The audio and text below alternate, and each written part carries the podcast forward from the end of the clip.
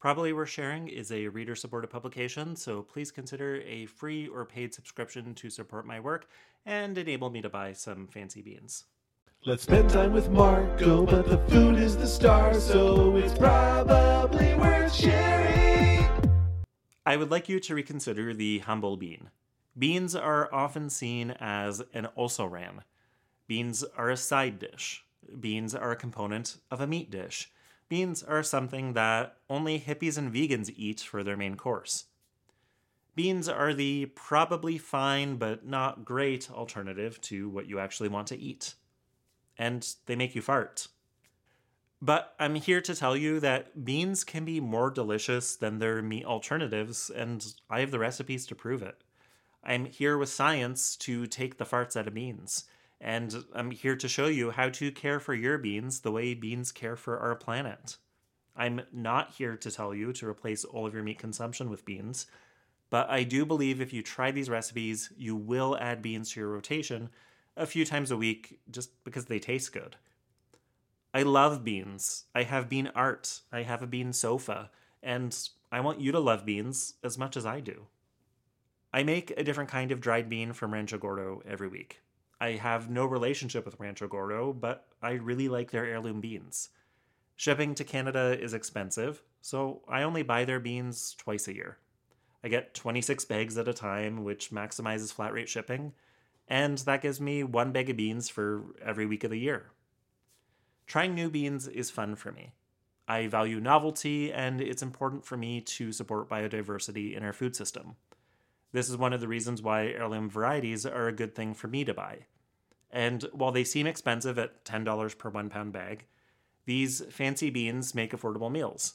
Each bag of beans makes 6 to 8 cups or 3 pounds of cooked beans, which is only $1.60 per serving for delicious, high protein, fancy beans. And if these prices scandalize you, you can buy great beans from farm traceable Canadian grown farms like Flourist for $7 a pound or Oak Manor for $3 a pound. You can, of course, buy non organic beans grown elsewhere in the world for $1 a pound, but I would encourage you to buy locally grown organic products if that's something that matters to you and you can afford it. One last sales pitch for the fancy beans.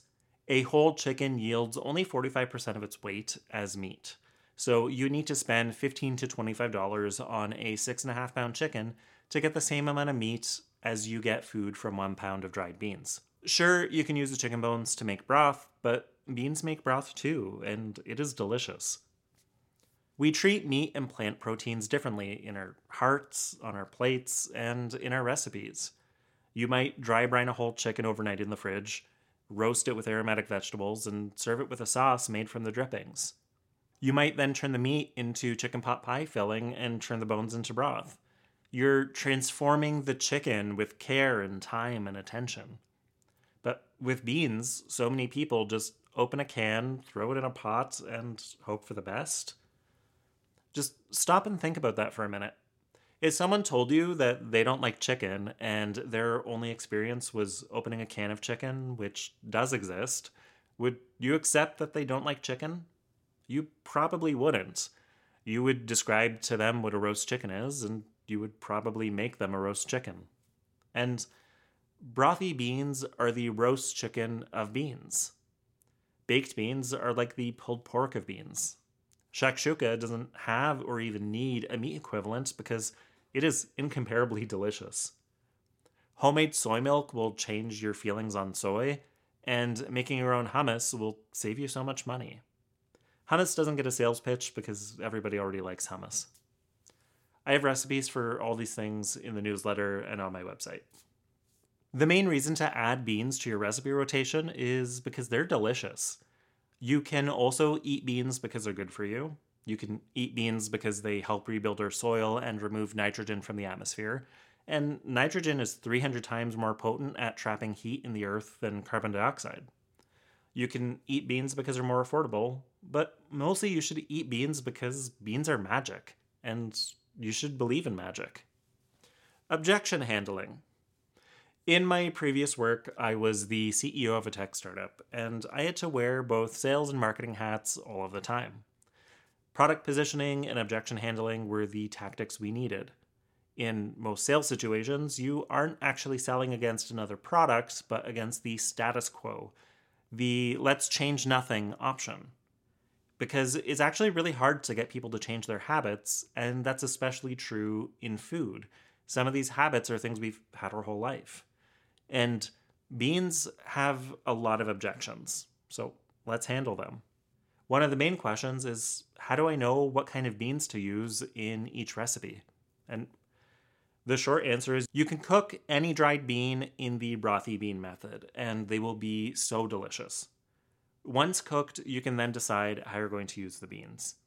And beans are a little difficult to categorize because their shape, size, and color don't always align to their flavor, density, or how they're traditionally used. If you're trying to swap a bean, look at how they're described, like bean density. Are they firm? Do they hold their shape when they're cooked for a long time? Or are they soft and creamy but fall apart if they're cooked for too long? How do they taste? Are they mild tasting or nutty? And how big are they? Are you using large beans or small beans? And again, you can get away with using any bean in any recipe, but a mild creamy bean will make better baked beans because they absorb all the other flavors. And a earthy, nutty, dense bean is going to make better refried beans because they taste like beans.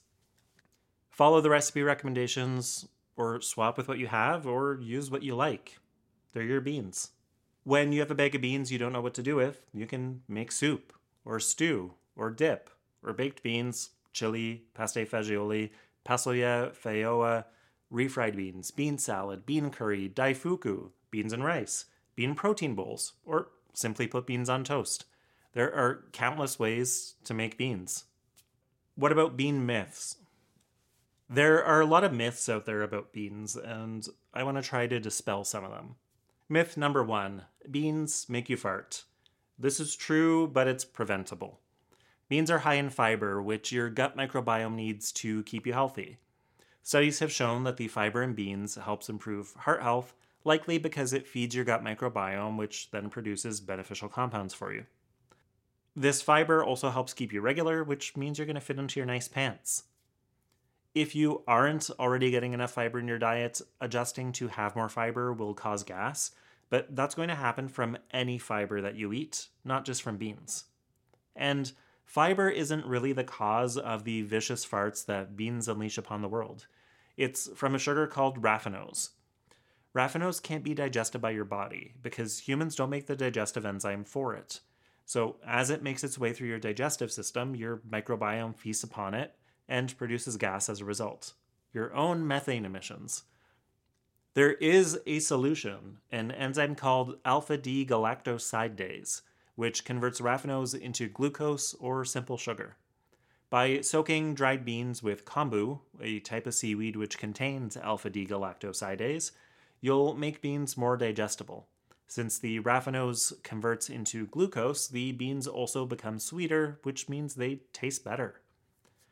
If you do use kombu when soaking the beans, you must remove it before cooking the beans, or it will become incredibly bitter once it's boiled.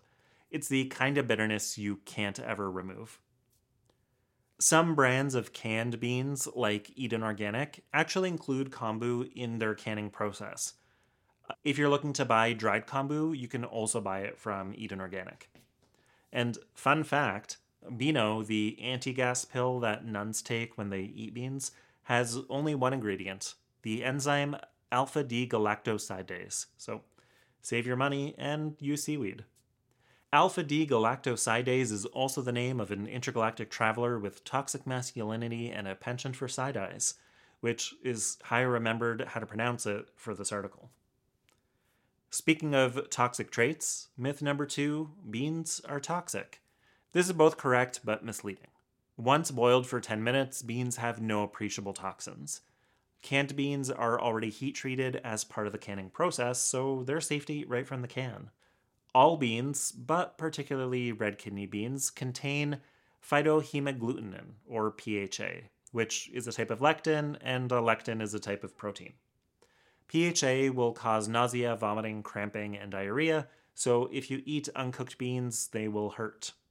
Since PHA is a protein, it denatures or breaks down completely at boiling point. And all beans must be brought to a boiling point for at least 10 minutes to ensure the PHA is broken down all the way through to the center of the bean. Some guidelines also say to discard the bean soaking liquid since PHA is water soluble, so more of it will be in the bean soaking liquid. But since you're boiling that anyway, it's going to break down. So, as long as you brought your beans to a boil, your bean soaking liquid will be fine to keep. And it includes a ton of beneficial flavors, nutrients, and proteins, so I always keep mine. The only time I discard it is with red kidney beans because red kidney beans contain 25 times more PHA than any other bean. So you want to make sure you drain and rinse red kidney beans specifically. Phytohemagglutinin is also a character in my space opera about beans. Myth number three you can safely cook beans in slow cookers and instant pots. The FDA does not recommend using a slow cooker for dried beans because they may not get hot enough to remove all of the PHA from beans, particularly if you're using the lower, slower temperatures. If you want to cook a bean recipe in a slow cooker, please use canned beans or boil your beans for 10 minutes before proceeding with the rest of the recipe in the slow cooker. You can cook beans right from dry in an instant pot, but you should cook them for at least 45 minutes at high pressure to ensure the PHA is completely eliminated. Since pressure cookers reach boiling point at a lower temperature than on a stove, you need that extra time to make sure all of the PHA is cooked out. Many Instant Pot recipes are 20 minute meals, which is super appealing but if you make that recipe and you have cramps, you probably need to cook your beans longer. So cook them for at least 45 minutes. Myth number four you don't have to soak your beans, and you do have to soak your beans. Soaking your beans is optional, but it adds a lot of value if you remember to do it. As mentioned earlier, if you soak your beans with kombu, the enzyme alpha D galactosidase converts raffinose into glucose. This makes the beans taste sweeter and reduces how much gas you'll produce, meaning you can eat more beans without becoming uncomfortable. And, and you can't boil kombu, so you have to do it before you cook the beans. If you soak beans for at least four hours, but ideally overnight, it will help them slowly absorb the water, which means they'll grow at a slower pace. Beans actually triple in size as they absorb water. So, this is going to give you a better texture and also prevent the beans from breaking apart. Soaking beans will cut your cooking time and therefore your energy costs by more than half. Soaking beans also pulls most of the PHA out of the beans because it is a water soluble protein. This means that the PHA will break down much faster, and again, this is why the Instant Pot method needs a longer cook time.